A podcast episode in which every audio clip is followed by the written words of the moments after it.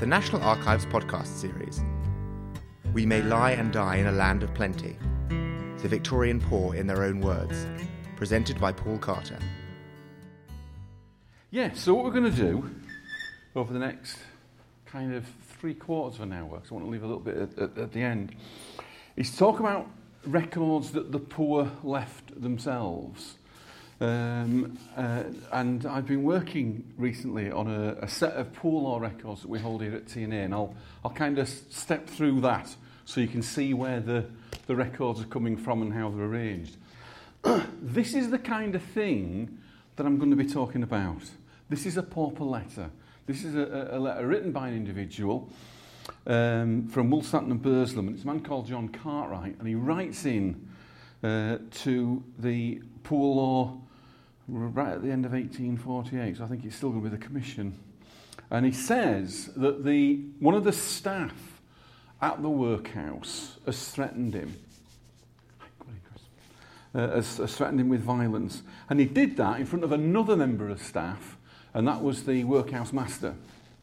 And he's raised this with the guardians uh, of the, the union. And the guardians have decided it's not very important uh, and they refuse to investigate this. And Cartwright, not been very impressed with this, now writes to London, to the authorities in London, and says, I'd like this to be investigated. This is not right. This is not right. And so you get a number of things from that. One is that Cartwright is an individual who is confident enough to raise issues with the local guardians, and he's also confident enough to put pen to paper and write to London. Um, and he also feels strongly enough that this is an issue that should be investigated. The fact that he is poor and the fact that he's in the workhouse doesn't mean that somehow he is not very important. So there's a few things that we can, we can glean from these kind of, of records outside of just what it says. Now, in saying that, so that's the, that's the kind of record that we're going to be uh, looking at this afternoon. But what I do want to say is that a little bit of background. There's not a great deal on pauper letters for the new poor law from 1834 onwards, which is what I'm going to concentrate on. There is some things on the old poor law. There's Thomas Sokoll's book, and he's just published this. I say just, look, 2001. Amazing how time flies. But his book, he's, he's done Essex and he's been in the local county record office and he's looked through the parish materials and he's found quite a rich scene um, of letters. Because we might feel that these are things that might appear in handfuls when actually they appear in hundreds and actually thousands. Um, it's where they are. And what he's done, he's concentrated on the old poor law. And in his book, and what his book is, it's a transcript of the letters. So he's got like an introductory chapters, but then what these are are transcripts of the letters of poor people who were writing to claim relief um, in Essex. But what he says is the fact that they kind of run out around about 1835 to 1837 in his book, that's not because there aren't any more pauper letters. It's because something happens administratively and the letters simply go elsewhere. And what he suggests is that these letters, which apparently exist in considerable numbers, and he's an old poor law historian rather than a new poor law one, he says for these you need to go to the correspondence of assistant poor law commissioners and inspectors, the administrative bodies established in 1834. And he doesn't really look at those, and it's those that we're going to, to look at. So it's not that there are no old poor law records, it's just that they're not going to be here, and that's for administrative reasons that will become apparent as we, uh, as we go through this. In 1834, the way in which relief is managed changes, and it changes quite dramatically. Prior to 1834, the eight, 9,000 parishes or so across England and Wales were responsible for raising money and then spending that money on the management of their local poor. From 1834 onwards, that changes, and it changes as a result of the 1834 Poor Law Amendment Act. Um, and under the 1834 Poor Law Amendment Act, a new administrative body comes into being, and that's the Poor Law Commission that's based at Somerset House in London. So you have a new administrative kind of oversight body from 1834 onwards that's missing before then. That's not, that's not, uh, not nothing like it is in existence prior to 1834.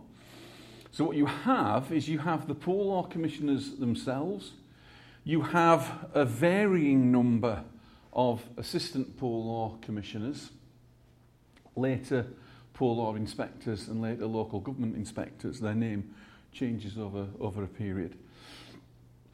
And here, we've got Poor Law Union, Board of Guardians, these are local government bodies. So you've got a new national government body at the top, and then you've got 640, 650 or so local government bodies, and that's the poor law unions themselves. And whereas in the past, each parish had responsibility for the raising of money and the maintaining of their poor, we now get these parishes brought together for poor law purposes. So we're in Kew today, and Kew, this parish, would have been part of the Richmond Poor Law Union um, from June 1836 onwards. So now what you have are two new bureaucracies the Poor Law Commission and the hundreds of poor law unions. So that's the, the administrative change um, from 1834. So, what we have in 1834 then is a new administrative body at the top administrative bodies throughout the whole of England and Wales. Scotland and Ireland are separate and they have their own legislation, and I'm not going to speak about those today. Um, but one of the key aspects of this is it's a workhouse system, and it's a deterrent workhouse system. And what I mean by that, for those who've seen this example before, I do apologise, but uh, I'm just wondering if Mr. Heather, who sat at the back, would care to join me at the front. There we Chris. You had no idea that this was coming. This is Chris Heather. Hey, Chris.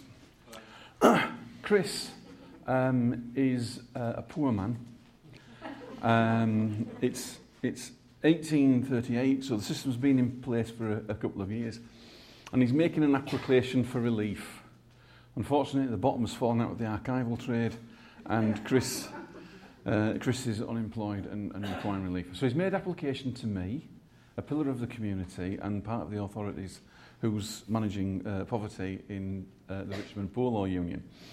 Now, what we're going to do with Chris, though, is that whereas previously the parish might have afforded Chris a few shillings to get onto his feet, we're not going to do that now. What we're going to do is we're going to offer Chris the workhouse. He's an able bodied labourer. Nothing wrong with him, just that he's not got a job.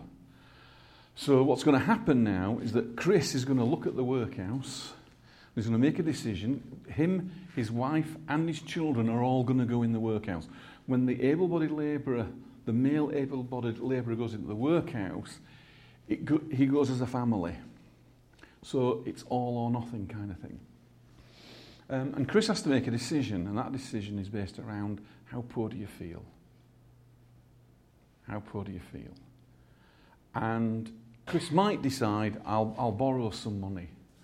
Uh, or I'll, uh, we'll do with less. Each of us will eat a little bit less, and there's less on the bill, um, and um, we'll, we'll try to get by, or a little bit of, a little bit of both. And if he does that, I'm fine with that. Because what Chris will do is walk away.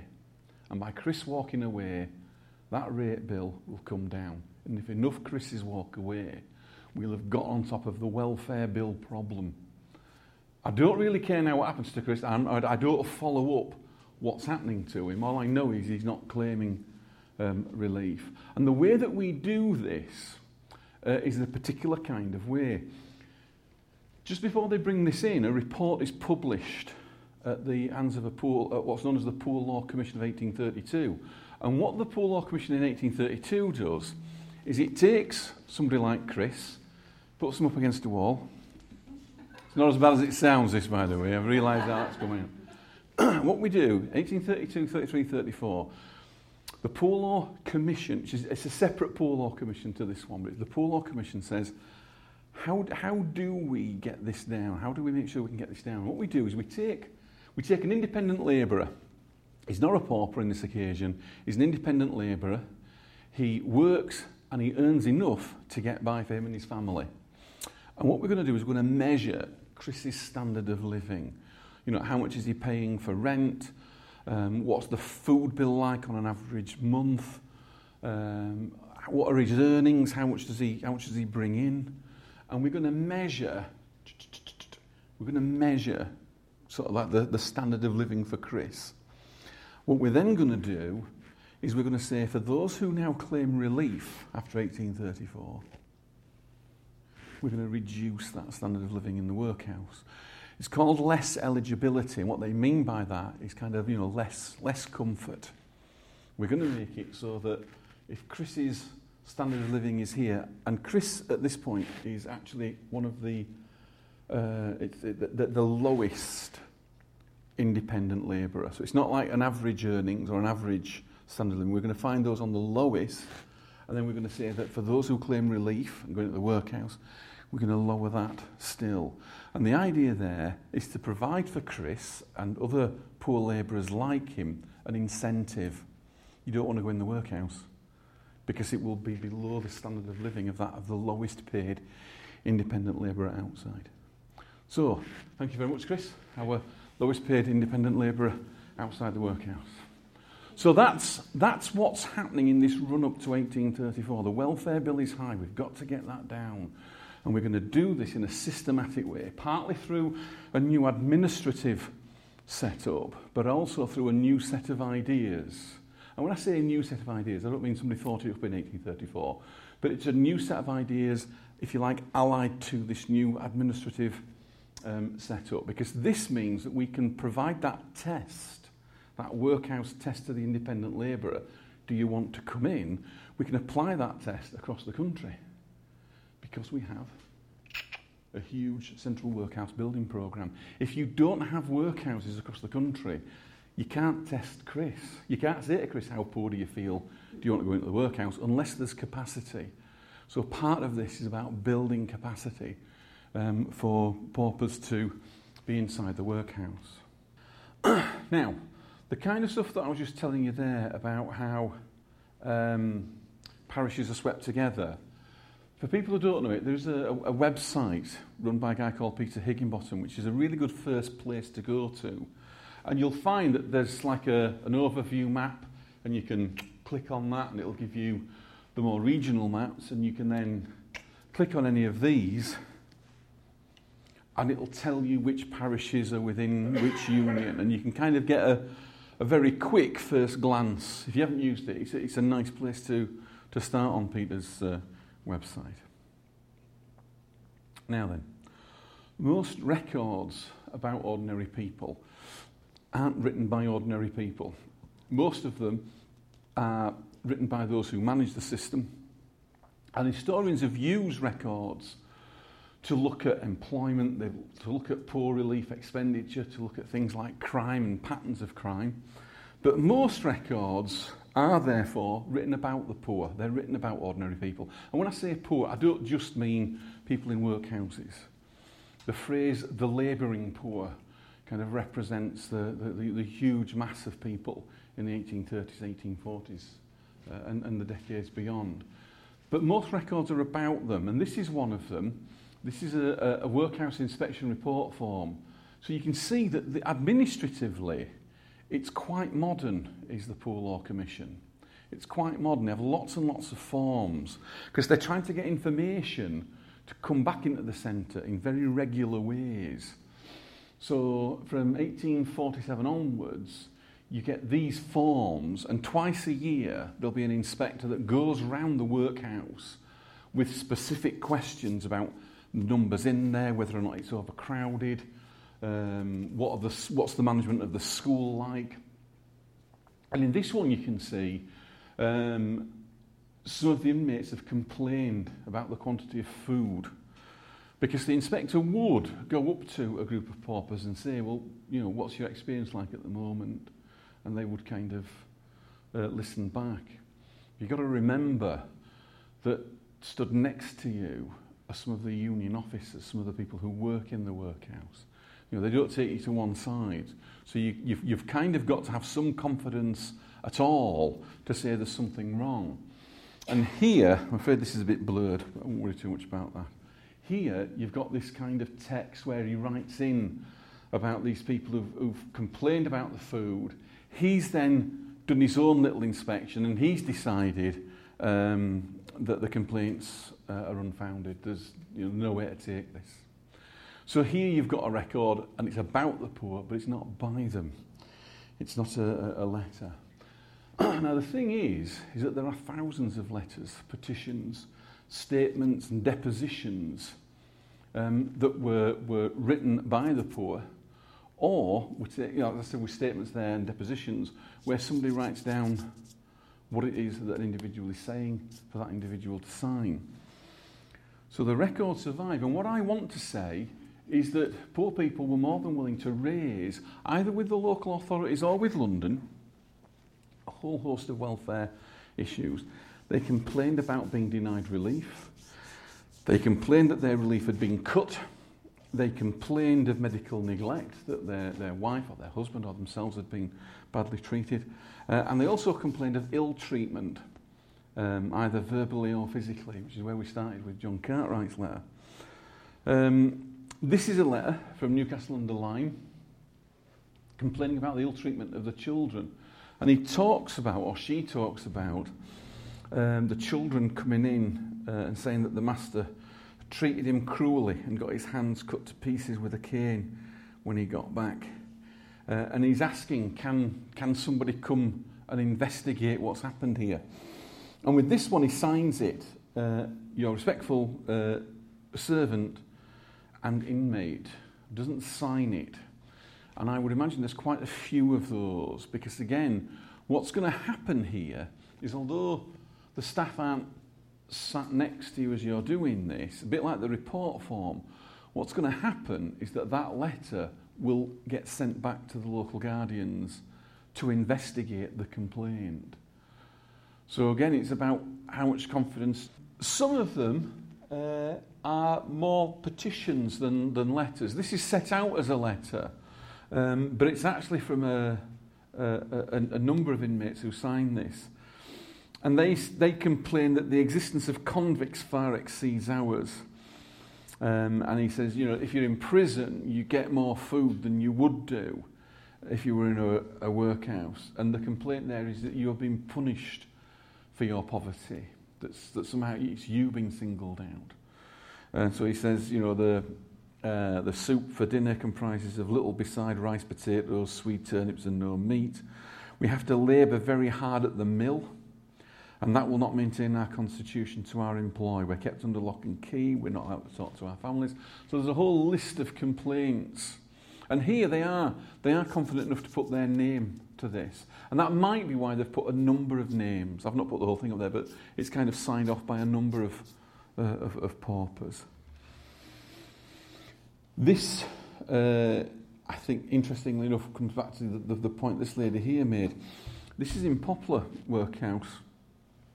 Uh, the state and usage of the poor, sick, and sore afflicted of this dark and neglected parish is what he refers to. Three inmates are in charge. They're not paid. So we've got a number of paupers who are looking after the, the paupers in the sick ward. Not being paid themselves, take every advantage of robbing the inmates. Little medical care is taken. The doctor rarely visits. The writer, um, him or herself, is a, a cripple and expects to be in the workhouse all of their life. He says, Can we not pass my name on?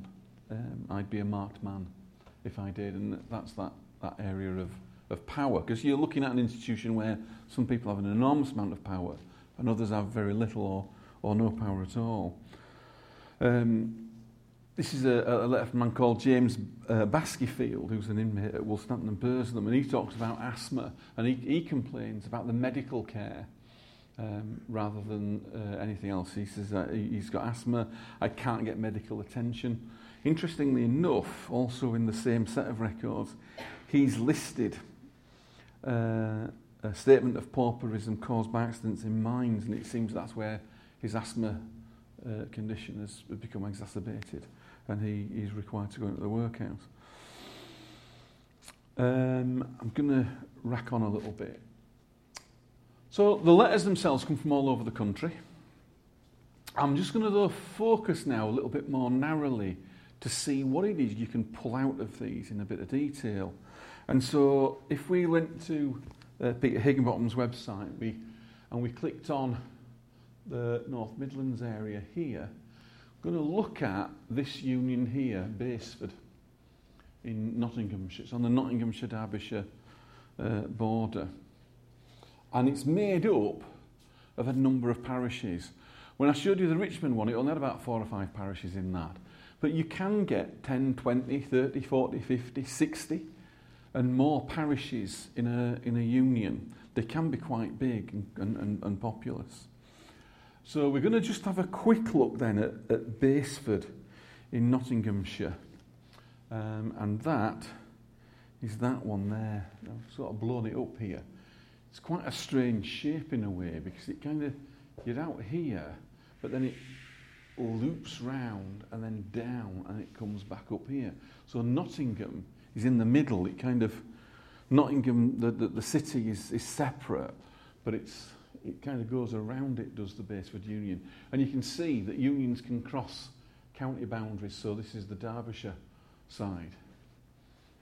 So let's have a look at a couple of the, the letters then from uh. And as we do that, this is what we need to bear in mind. Right? When you have a poor law union set up after the 1834 Act, so there's a union, it's Basford, that's what we're going to look at. Somerset House. What's going to happen now is they're going to start writing to each other. And this will be true for every union.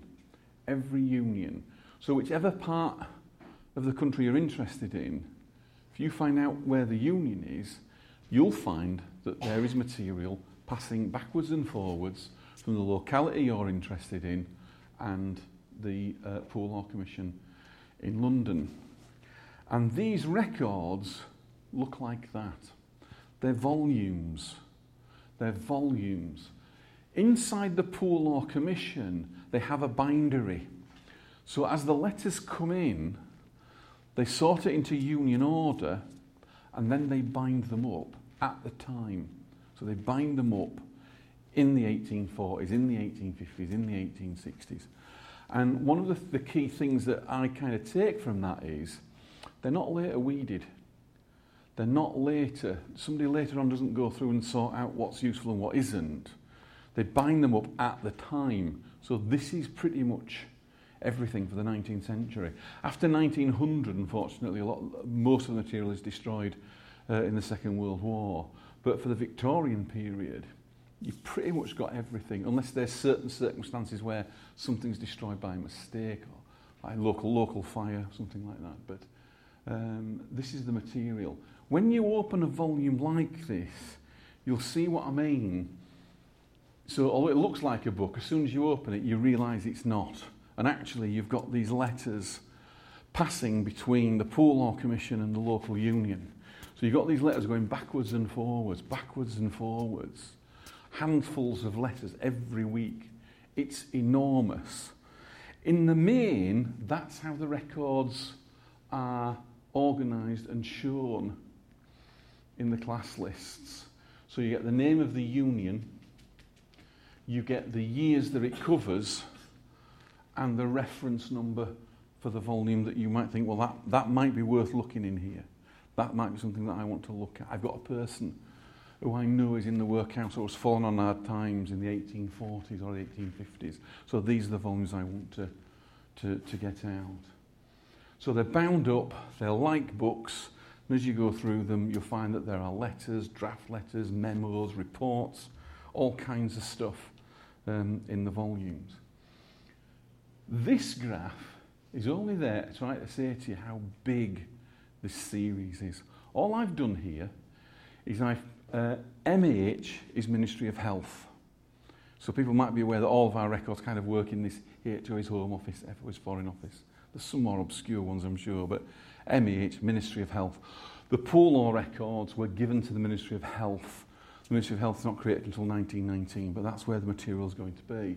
And all I've done is I've gone MH1, MH2, MH3, MH4, 5, 6, 7, 8, and then run a program that tells me how many, how many volumes, how many pieces are there for each series. And so in this series, MH106 is 5,456 um, volumes or pieces. In MH12, there's 16,743. It's enormous. It had filled this room out and more. It's a huge series. It ranks with the census for anybody who's looking at any aspect of social history in the Victorian period. Because just about every subject is in there. It depends what's happening. If there's strikes in an area, well, obviously that, that impacts on poor relief. Um, if you've got a downturn in trade, that impacts on it. Public health um, is in there. So it's an enormous series. And that's going to be quite key when we're asking the questions, how many pauper letters are there? Part of that is going to be around, well, how big a series is it that we already know that this stuff is in? So it's an enormous series. So let's have a look at some of the letters within it and just try and analyse what's going on. Um, because the Poor Law Commission doesn't ask the poor to write in. The poor write in off their own back, so to speak. This is a, a, a letter from uh, James Stevens, and you can see that this is a very respectful letter. Commissioners, honoured sirs, um, I have been wrote to by a friends from New South Wales, and he might get his passage paid by government. If you would please to favour me with an answer of how I would do this. Ever honoured sirs, your most obliged and very humble servant. So it's a very, very nice, very polite, deferential um, kind of letter um, from James Stevens. Uh, a similar kind of humble letter um, here. Honoured sirs, we have thought it our duty. They're writing in because they've built a house on parish lands. Um, and now, under the new poor law, the local authorities are now being encouraged to sell off parish lands. And they're worried that the lands can get sold on with their houses on it. And it can. So they're writing in, in a very deferential mode, to say, perhaps we could purchase those lands. Would that be all right? Um, and they have uh, managed to get, I get to it, yeah, here, the various parish officers to um, underwrite, if you like, the, the, the rightness of their claim to purchase this land. And in fact, they are allowed to do so. I did look them up in the census, and they are, they are just quite poor stockingers, uh, textile workers. So a lot of the a lot of the letters can be quite deferential, you know, dear sir, honoured sirs, but they're not all. They're not all. And I think one of the reasons for this is the unique position of welfare in England and Wales, and that is that it's a right. It's not a charity. It's not like continental Europe of the time.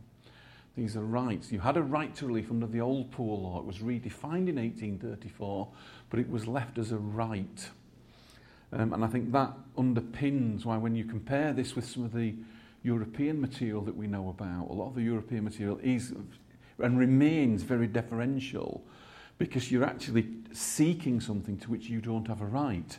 Here, you have a right to relief. And although it's very tiny and there's all kind of holes in it, and it's certainly not what we would consider a welfare system to be like that we'd need to make a claim on, it's still there as a, as a right.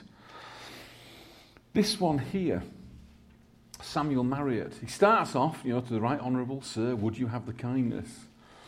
But he then goes on to complain um, that uh, he's, he's out of employment, and he explains why. Uh, I have two motherless uh, child, been left with them for three years and eight months, thrown out of unemployment. Sir, I was compelled to appeal to the parish of Bulwell. Honoured Sir, I've written it out as they've, as I've spelt things here. Honoured Sir, they put me out to work gathering stones. I had to go five miles to work, the same distance back. They gave me sevenpence per ton. Sir, to go ten miles per day, give a poor man sevenpence a ton. And with that I remain in starvation. Sir, a poor man is tossed about worse than any dog. God help the poor man. Samuel Marriott, Bulwell, April 1858. This isn't a letter, this is a petition. I spoke earlier about petitions. This is a petition that was sent to the local newspaper. This is the town of Basford itself. It's the Basford Union. It's a huge document. It runs for over uh, 100 folios. And it's a report. And in that report is this petition. Uh, we address you in this form as knowing you to be a friend of the poor as well as the public at large. That's directed to the editor of the local newspaper. Sir, you would not believe unless you saw it yourself the oppression used in this place to the inmates. Our feet blackened with those heavy clogs, dirty stockings worn for more than six months without being changed. And he goes on and they, they list a whole host of complaints about the way in which they feel they're being treated. Um, it's a, a copy of the petition, um, and they sign their name around a circle. You can see the clerk who's copied this has attempted to do this. He's, like, he's drawn the circle around here. Then he started to put the various people's name in. Apart from those who I've shared this with, any idea why they might have done that? So you can't identify the leader. Yeah, that's what I'm thinking. Yeah. Is that, yeah, it's, it's a round robin. You, you can't know who's leading this. You can't put your name on who's. You might have other reasons for suspecting people, but that's what I think is going on there, yes. Um, so we've got, we've got letters of complaint about being treated badly, we've got petitions uh, about being treated badly. This is from a, a lady called Elizabeth Cobley. So this is Lady Elizabeth Cobley. Um, her son has died and her uh, daughter-in-law has died, leaving the children. So she's made claim for relief for the, for the grandchildren, and nothing's happened. So she starts off quite, quite, uh, quite strident. Not your honourable sirs, gentlemen, you have failed to answer Mr. Allen. I'm due to write to you. She goes on to say, You must be aware that we cannot do anything for them as owing to the distress of the times. Not only that, we have not troubled you for anything more than their bare necessity. And she looks forward. Uh, so she, she's wanting them to forward the cash due. Not charity, not can you see your way. This money is due, and we haven't received it. And therefore, you have failed. And you can see within some of these letters that more strident um, approach to the way in which people are couching the words that they are sending to those people who are in authority. This isn't, uh, they're not writing to their peers here, you're writing to people in authority, but you are asserting rights rather than begging for uh, charity uh, in these instances. This is a, a petition from Kidderminster. And as you can see here, here are the people who have put their name to it Thomas uh, Hartley, William Thornhill, James Hardiman, Samuel Smith, all in their 70s, all asking that their complaints be heard uh, and their grievances to be re- re- redressed.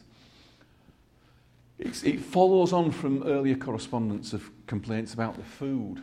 and here they're complaining about the cheese, saying it's skimmed milk cheese. And they say, we don't expect to have the best cheese, but we expect to have the second best. Which is a humorous kind of phrase, but it's also something saying, we're not rich. I know we're not going to get what Lord and Lady Muck get.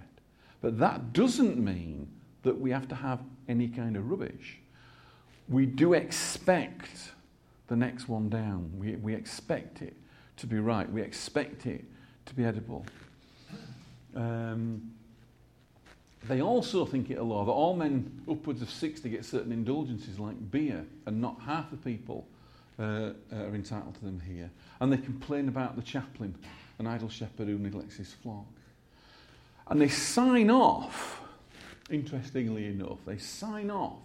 Because if, ima- if you imagine that you've received that, and then at the end of it, in a very pointed manner, I say, maybe I need to write to the Home Secretary about this. you know, and, and again, it's, it's quite, it's not, it, it's too much to say confrontational, but they're, they're kind of getting there. You know, initially, Thomas Hartley had written on his own, got nowhere, so he's now rounded up a collection of people to put the complaints in. And unless we get redress, I'll take it above your head. I don't think these are things which are a charity, these are rights. I'm claiming rights, and you're standing in the way of that. Um, this is a, a, letter from Thomas, Thomas Henshaw, an unemployed framework knitter from the Basford Union, a place called Ilkeston. Uh, starts, gentlemen, I beg leave most humbly. But again, he's not asking for charity, he's asking for redress. Something is wrong, and I want you to change it. He explains I, I'm uh, out of employment, uh, now I'm entirely out of employment. I have a wife and five children, completely destitute of food. I've applied to the relieving officer. I've also applied to Mr. Bennett, the assistant overseer, both of which have refused me. Both of which have refused me.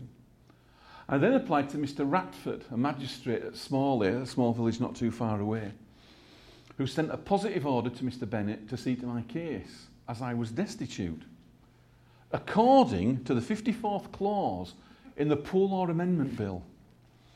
A poor man quoting the law back at those whose job it is to enforce the law.